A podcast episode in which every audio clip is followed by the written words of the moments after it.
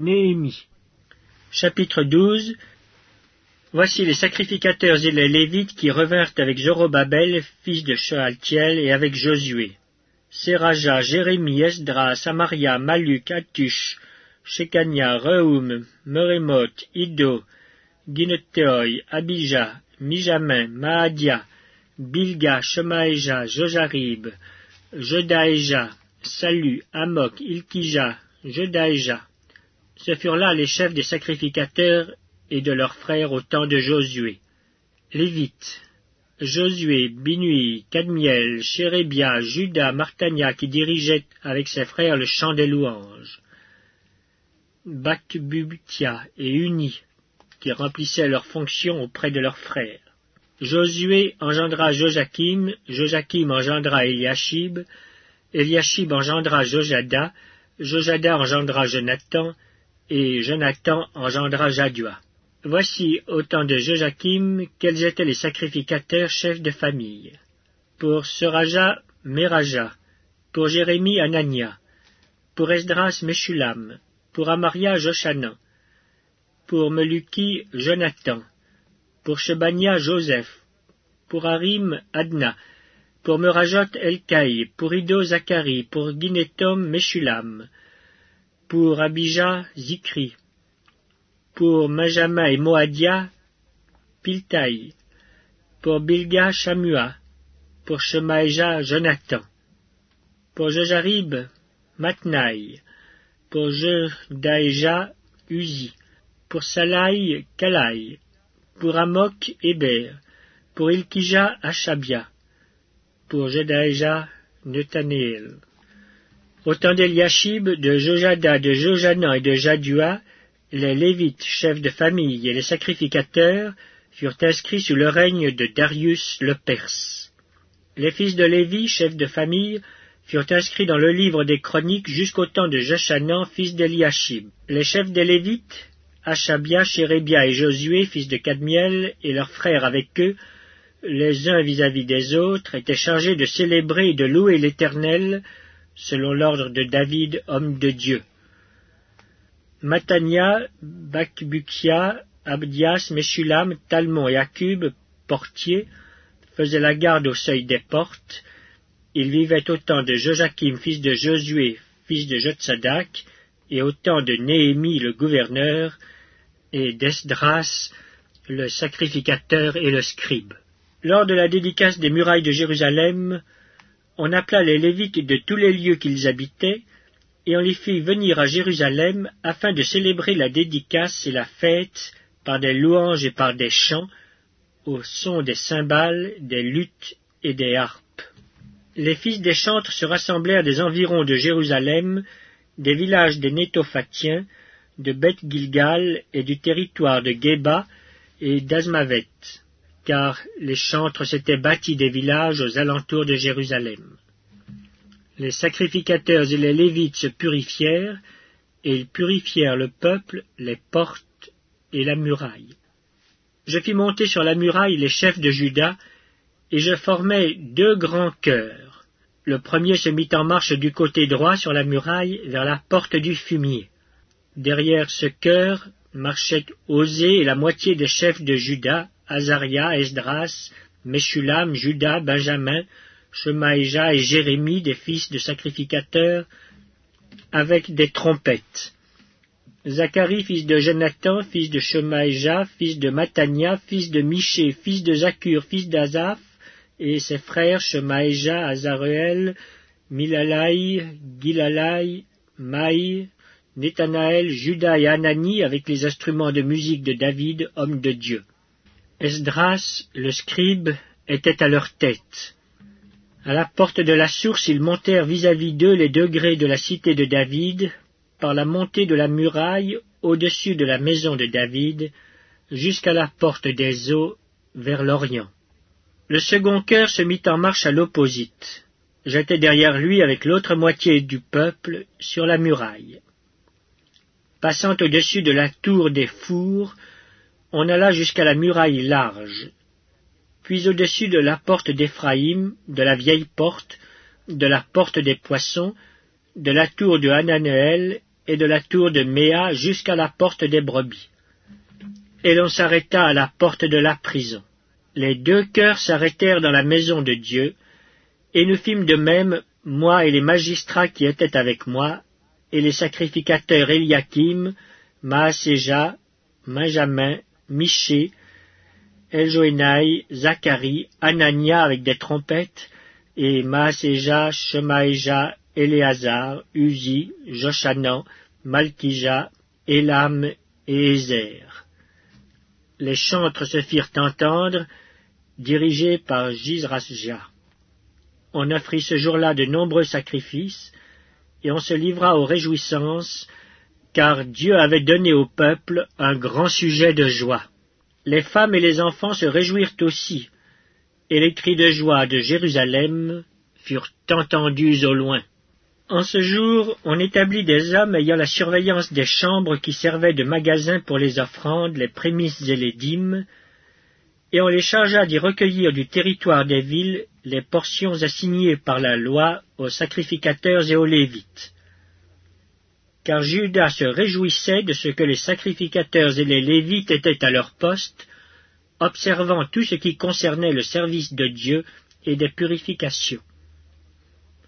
Les chantres et les portiers remplissaient aussi leurs fonctions selon l'ordre de David et de Salomon son fils. Car autrefois, du temps de David et d'Azaph, il y avait des chefs de chantres et des chants de louange et d'actions de grâce en l'honneur de Dieu.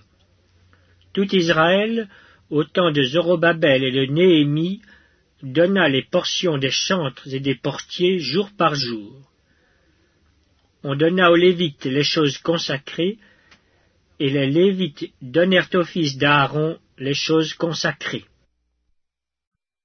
Néhémie, chapitre 13 Dans ce temps-là, on lut en présence du peuple dans le livre de Moïse, et l'on y trouva écrit que l'Ammonite et le Moabite ne devraient jamais entrer dans l'assemblée de Dieu, parce qu'ils n'étaient pas venus au devant des enfants d'Israël avec du pain et de l'eau, et parce qu'ils avaient appelé contre eux à prix d'argent Balaam pour qu'il les maudit.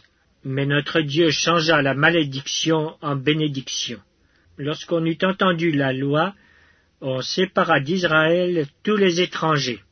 Avant cela, le sacrificateur Eliashib, établi dans les chambres de la maison de notre Dieu, et parent de Tobija, avait disposé pour lui une grande chambre où l'on mettait auparavant les offrandes l'encens, les ustensiles, la dîme du blé, du mout et de l'huile, ce qui était ordonné pour les Lévites, les chantres et les portiers, ce qui était prélevé pour les sacrificateurs. Je n'étais point à Jérusalem quand tout cela eut lieu, car j'étais retourné auprès du roi la trente-deuxième année d'Artaxercès, roi de Babylone. À la fin de l'année, j'obtins du roi la permission de revenir à Jérusalem, et je m'aperçus du mal qu'avait fait Eliashib en disposant une chambre pour Tobija dans les parvis de la maison de Dieu. J'en éprouvai un vif déplaisir, et je jetai hors de la chambre tous les objets qui appartenaient à Tobija. J'ordonnai qu'on purifiât les chambres, et j'y replaçai les ustensiles de la maison de Dieu, les offrandes et l'encens. J'appris aussi que les portions des Lévites n'avaient point été livrées, et que les Lévites et les chantres chargés du service s'étaient enfuis chacun dans son territoire. Je fis des réprimandes aux magistrats et je dis, Pourquoi la maison de Dieu a-t-elle été abandonnée? Et je rassemblai les Lévites et les chantres, et je les remis à leur poste. Alors tout Judas apporta dans les magasins la dîme du blé, du mout et de l'huile. Je confiai la surveillance des magasins à Shélémia, le sacrificateur, à Tsadok le scribe, et à Pédaja l'un des Lévites, et je leur adjoignis Anan fils de Zakur, fils de Matania, car ils avaient la réputation d'être fidèles. Ils furent chargés de faire les distributions à leurs frères. Souviens-toi de moi, ô mon Dieu, à cause de cela, et n'oublie pas mes actes de piété à l'égard de la maison de mon Dieu, et des choses qui doivent être observées. À cette époque, je vis en Juda des hommes fouler au pressoir pendant le sabbat, rentrer des gerbes, charger sur des ânes même du vin, des raisins et des figues et toutes sortes de choses, et les amener à Jérusalem le jour du sabbat. Et je leur donnais des avertissements le jour où ils vendaient leurs denrées. Il y avait aussi des Tyriens établis à Jérusalem qui apportaient du poisson et toutes sortes de marchandises, et qui les vendaient aux fils de Judas le jour du sabbat et dans Jérusalem. Je fis des réprimandes aux grands de Juda, et je leur dis, Que signifie cette mauvaise action que vous faites en profanant le jour du sabbat? N'est-ce pas ainsi qu'ont agi vos pères? Et n'est-ce pas à cause de cela que notre Dieu a fait venir tous ces malheurs sur nous et sur cette ville? Et vous, vous attirez de nouveau sa colère contre Israël en profanant le sabbat. Puis j'ordonnai qu'on fermât les portes de Jérusalem avant le sabbat, dès qu'elles seraient dans l'ombre, et qu'on ne les ouvrit qu'après le sabbat. Et je plaçai quelques-uns de mes serviteurs aux portes pour empêcher l'entrée des fardeaux le jour du sabbat. Alors les marchands et les vendeurs de toutes sortes de choses passèrent une ou deux fois la nuit hors de Jérusalem. Je les avertis en leur disant Pourquoi passez-vous la nuit devant la muraille?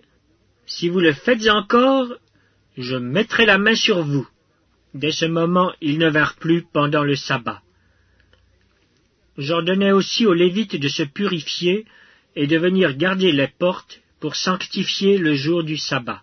Souviens-toi de moi, ô mon Dieu, à cause de cela, et protège-moi selon ta grande miséricorde. À cette même époque, je vis des Juifs qui avaient pris des femmes asdodiennes, ammonites, moabites. La moitié de leurs fils parlaient l'asdodien et ne savaient pas parler le juif. Ils ne connaissaient que la langue de tel ou tel peuple. Je leur fis des réprimandes et je les maudis. J'en frappai quelques-uns. Je leur arrachai les cheveux et je les fis jurer au nom de Dieu en disant vous ne donnerez pas vos filles à leurs fils, et vous ne prendrez leurs filles ni pour vos fils ni pour vous. N'est-ce pas en cela qu'a péché Salomon, roi d'Israël? Il n'y avait point de roi semblable à lui parmi la multitude des nations. Il était aimé de son Dieu, et Dieu l'avait établi roi sur tout Israël. Néanmoins, les femmes étrangères l'entraînèrent aussi dans le péché.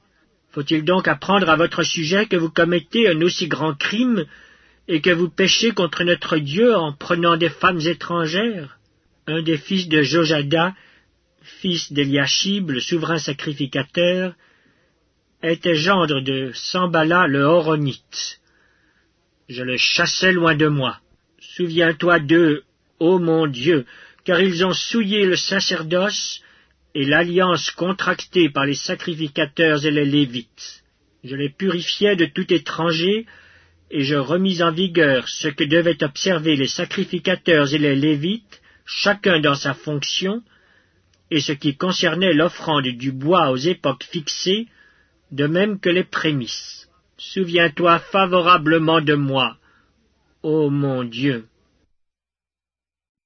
Esther, chapitre 1 c'était du temps d'Assuérus, de cet Assuérus qui régnait depuis l'Inde jusqu'en Éthiopie sur cent vingt-sept provinces. Et le roi Assuérus était alors assis sur son trône royal à Suse, dans la capitale. La troisième année de son règne, il fit un festin à tous ses princes et à ses serviteurs. Les commandants de l'armée des Perses et des Mèdes, les grands et les chefs des provinces furent réunis en sa présence. Il montra la splendide richesse de son royaume et l'éclatante magnificence de sa grandeur pendant nombre de jours, pendant cent quatre-vingts jours. Lorsque ces jours furent écoulés, le roi euh, fit pour tout le peuple qui se trouvait à Suse, la capitale, depuis le plus grand jusqu'au plus petit, un festin qui dura sept jours, dans la cour du jardin de la maison royale. Des tentures blanches, vertes et bleues étaient attachées par des cordons de byssus et de pourpre à des anneaux d'argent et à des colonnes de marbre. Des lits d'or et d'argent reposaient sur un pavé de porphyre, de marbre, de nacre et de pierre noire On servait à boire dans des vases d'or de différentes espèces, et il y avait abondance de vin royal grâce à la libéralité du roi. Mais on ne forçait personne à boire, car le roi avait ordonné à tous les gens de sa maison de se conformer à la volonté de chacun. La reine Vasti fit aussi un festin pour les femmes dans la maison royale du roi Suérus. Le septième jour, comme le cœur du roi était réjoui par le vin, il ordonna à Mehuman, Bista, Arbona, Bicta, Abagta, Zeta et Carcasse, les sept eunuques qui servaient devant le roi Suérus, d'amener en sa présence la reine Vasti avec la couronne royale pour montrer sa beauté aux peuples et aux grands, car elle était belle de figure. Mais la reine Vasti refusa de venir quand elle reçut par les eunuques l'ordre du roi, et le roi fut très irrité, il fut enflammé de colère. Alors le roi s'adressa aux sages qui avaient la connaissance des temps, car ainsi se traitaient les affaires du roi devant tous ceux qui connaissaient les lois et le droit. Il avait auprès de lui Karshena, Shetar, Admata, Tarsis, Mérès, Marsena, Mémucan, sept princes de Perse et de Médie, qui voyaient la face du roi qui occupait le premier rang dans le royaume. Quelle loi, dit-il, faut-il appliquer à la reine Vasti pour n'avoir point exécuté ce que le roi Suérus lui a ordonné par les eunuques? Mais Mucan répondit devant le roi et les princes, Ce n'est pas seulement à l'égard du roi que la reine Vasti a mal agi, c'est aussi envers tous les princes et tous les peuples qui sont dans toutes les provinces du roi Suérus car l'action de la reine parviendra à la connaissance de toutes les femmes et les portera à mépriser leur mari. Elles diront Le roi Suérus avait ordonné qu'on amenât en sa présence la reine Vasti, et elle n'y est pas allée. Et dès ce jour, les princesses de Perse et de Médie qui auront appris l'action de la reine la rapporteront à tous les chefs du roi, de là beaucoup de mépris et de colère. Si le roi le trouve bon, qu'on publie de sa part et qu'on inscrive parmi les lois des Perses et des Mèdes, avec défense de la transgresser, une ordonnance royale d'après laquelle Vasti ne paraîtra plus devant le roi Suérus et le roi donnera la dignité de reine à une autre qui soit meilleure qu'elle. L'édit du roi sera connu dans tout son royaume, quelque grand qu'il soit, et toutes les femmes rendront honneur à leur mari depuis le plus grand jusqu'au plus petit. Cet avis fut approuvé du roi et des princes, et le roi agit d'après la parole de Memucan. Il envoya des lettres à toutes les provinces du royaume, à chaque province selon son écriture, et à chaque peuple selon la langue. Elles portaient que tout homme devait être le maître dans sa maison, et qu'il parlerait la langue de son peuple. Les actes des apôtres, chapitre 8 Saul avait approuvé le meurtre d'Étienne. Il y eut ce jour-là une grande persécution contre l'Église de Jérusalem, et tous, excepté les apôtres, se dispersèrent dans les contrées de la Judée et de la Samarie. Des hommes pieux ensevelirent Étienne et le pleurèrent à grand bruit. Saul, de son côté, ravageait l'Église. Pénétrant dans les maisons, il en arrachait hommes et femmes et les faisait jeter en prison. Ceux qui avaient été dispersés allait de lieu en lieu annonçant la bonne nouvelle de la parole. Philippe étant descendu dans une ville de la Samarie, y prêcha le Christ. Les foules tout entières étaient attentives à ce que disait Philippe lorsqu'elles apprirent et virent les miracles qu'il faisait, car des esprits impurs sortirent de plusieurs démoniaques en poussant de grands cris, et beaucoup de paralytiques et de boiteux furent guéris. Et il y eut une grande joie dans cette ville. Il y avait auparavant dans la ville un homme nommé Simon, qui, se donnant pour un personnage important, exerçait la magie et provoquait l'étonnement du peuple de la Samarie. Tous, depuis le plus petit jusqu'au plus grand, l'écoutaient attentivement et disaient Celui-ci est la puissance de Dieu, celle qui s'appelle la grande. Ils l'écoutaient attentivement parce qu'il les avait longtemps étonnés par ses actes de magie. Mais quand ils eurent cru à Philippe qui leur annonçait la bonne nouvelle du royaume de Dieu et du nom de Jésus-Christ, hommes et femmes se firent baptiser. Simon lui-même crut et après avoir été baptisé, il ne quittait plus Philippe et il voyait avec étonnement les miracles et les grands prodiges qui s'opéraient. Les apôtres qui étaient à Jérusalem ayant appris que la Samarie avait reçu la parole de Dieu, y envoyèrent Pierre et Jean. Ceux-ci, arrivés chez les Samaritains, prièrent pour eux afin qu'ils reçussent le Saint-Esprit, car ils n'étaient encore descendus sur aucun d'eux. Ils avaient seulement été baptisés au nom du Seigneur Jésus. Alors Pierre et Jean leur imposèrent les mains et ils reçurent le Saint-Esprit. Lorsque Simon vit que le Saint-Esprit était donné par l'imposition des mains des apôtres, il leur offrit de l'argent en disant Accordez-moi aussi ce pouvoir, afin que celui à qui j'imposerai les mains reçoive le Saint-Esprit.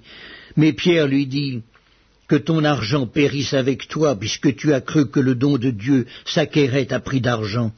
Il n'y a pour toi ni part ni lot dans cette affaire, car ton cœur n'est pas droit devant Dieu. Repends-toi donc de ta méchanceté et prie le Seigneur pour que la pensée de ton cœur te soit pardonnée, s'il est possible, car je vois que tu es dans un fiel amer et dans les liens de l'iniquité. Simon répondit, Priez vous-même le Seigneur pour moi, afin qu'il ne m'arrive rien de ce que vous avez dit.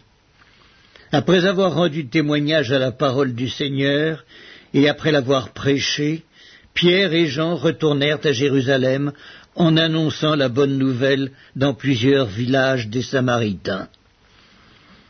Un ange du Seigneur s'adressant à Philippe lui dit Lève-toi et va du côté du Midi, sur le chemin qui descend de Jérusalem à Gaza, celui qui est désert.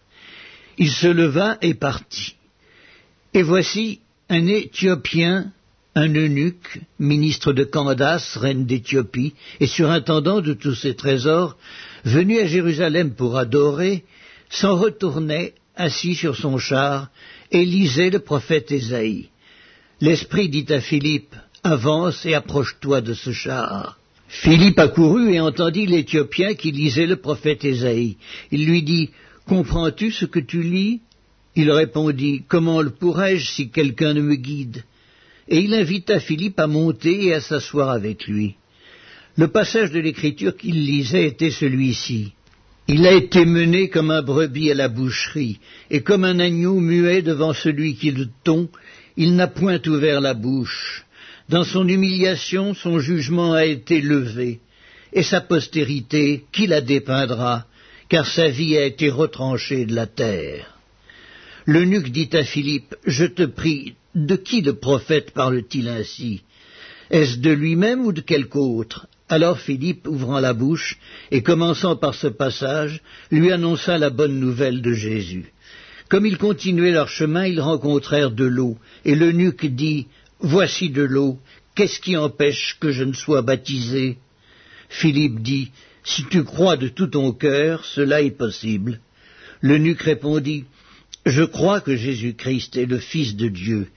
Il fit arrêter le char, Philippe et l'eunuque descendirent tous deux dans l'eau, et Philippe baptisa l'eunuque.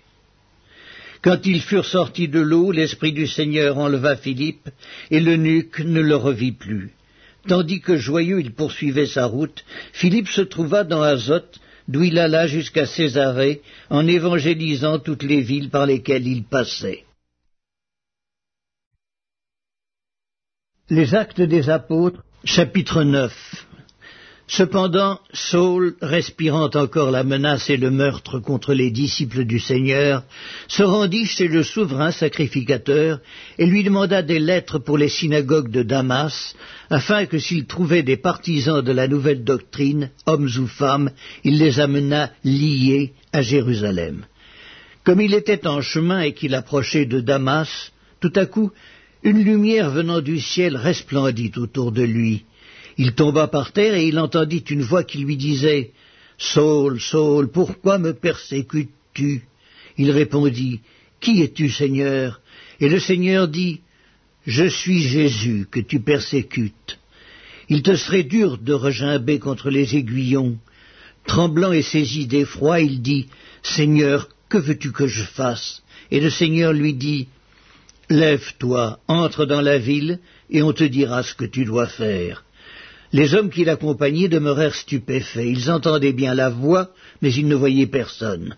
Saul se releva de terre, et quoique ses yeux fussent ouverts, il ne voyait rien. On le prit par la main et on le conduisit à Damas. Il resta trois jours sans voir, et il ne mangea ni ne but. Or il y avait à Damas un disciple nommé Ananias. Le Seigneur lui dit dans une vision, Ananias, il répondit, Me voici, Seigneur. Et le Seigneur lui dit, Lève-toi, va dans la rue qu'on appelle la droite, et cherche dans la maison de Judas un nommé Saul de Tarse. Car il prit et il a vu en vision un homme du nom d'Ananias, qui entrait et qui lui imposait les mains, afin qu'il recouvrât la vue. Ananias répondit, Seigneur, j'ai appris de plusieurs personnes tous les maux que cet homme a faits à tes saints dans Jérusalem, et il a ici des pouvoirs de la part des principaux sacrificateurs pour lier tous ceux qui invoquent ton nom. Mais le Seigneur lui dit, Va, car cet homme est un instrument que j'ai choisi pour porter mon nom devant les nations, devant les rois et devant les fils d'Israël, et je lui montrerai tout ce qu'il doit souffrir pour mon nom. Ananias sortit, et lorsqu'il fut arrivé dans la maison, il imposa les mains à Saul en disant, Saul, mon frère, le Seigneur Jésus, qui t'est apparu sur le chemin par lequel tu venais, m'a envoyé pour que tu recouvres la vue et que tu sois rempli du Saint-Esprit. Au même instant, il tomba de ses yeux comme des écailles, et il recouvra la vue. Il se leva et fut baptisé, et après qu'il eut pris de la nourriture, les forces lui revinrent.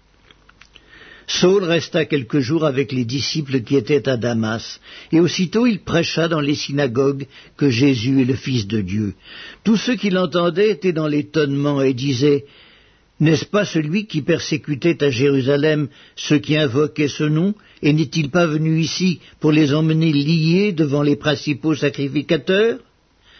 Cependant Saul se fortifiait de plus en plus, et il confondait les Juifs qui habitaient Damas, démontrant que Jésus est le Christ. Au bout d'un certain temps, les Juifs se concertèrent pour le tuer, et leur complot parvint à la connaissance de Saul. On gardait les portes jour et nuit afin de lui ôter la vie. Mais pendant une nuit, les disciples le prirent et le descendirent par la muraille dans une corbeille. Lorsqu'il se rendit à Jérusalem, Saul tâcha de se joindre à eux, mais tous le craignaient, ne croyant pas qu'il fût un disciple. Alors Barnabas, l'ayant pris avec lui, le conduisit vers les apôtres et leur raconta comment, sur le chemin, Saul avait vu le Seigneur qui lui avait parlé, et comment à Damas il avait prêché franchement au nom de Jésus. Il allait et venait avec eux dans Jérusalem et s'exprimait en toute assurance au nom du Seigneur. Il parlait aussi et disputait avec les hellénistes, mais ceux-ci cherchaient à lui ôter la vie. Les frères l'ayant su l'emmenèrent à Césarée et le firent partir pour Tarse. L'Église était en paix dans toute la Judée, la Galilée et la Samarie, s'édifiant et marchant dans la crainte du Seigneur, et elle s'accroissait par l'assistance du Saint-Esprit. Comme Pierre visitait tous les saints, il descendit aussi vers ceux qui demeuraient à Lyde. Et il y trouva un homme nommé Aîné, couché sur un lit depuis huit ans et paralytique. Pierre lui dit, Aîné, Jésus-Christ te lève-toi et arrange ton lit. Et aussitôt il se leva. Tous les habitants de Lyde et du Saron le virent, et ils se convertirent au Seigneur. Il y avait à Joppé parmi les disciples une femme nommée Tabitha, ce qui signifie Dorcas. Elle faisait beaucoup de bonnes œuvres et d'aumônes. Elle tomba malade en ce temps-là et mourut. Après l'avoir lavée, on la déposa dans une chambre haute. Comme Lyde est près de Joppé, les disciples, ayant appris que Pierre s'y trouvait, envoyèrent deux hommes vers lui pour le prier de venir chez eux sans tarder. Pierre se leva et partit avec ses hommes. Lorsqu'il fut arrivé, on le conduisit dans la chambre haute. Toutes les veuves l'entourèrent en pleurant et lui montrèrent les tuniques et les vêtements que faisait Dorcas pendant qu'elle était avec elle. Pierre fit sortir tout le monde, se mit à genoux et pria. Puis, se tournant vers le corps, il dit Tabitha, lève-toi. Elle ouvrit les yeux, ayant vu Pierre, elle s'assit. Il lui donna la main et la fit lever. Il appela ensuite les saints et les veuves, et la leur présenta vivante. Cela fut connu de tout Joppé, et beaucoup crurent au Seigneur. Pierre demeura quelque temps à Joppé, chez un corroyeur nommé Simon.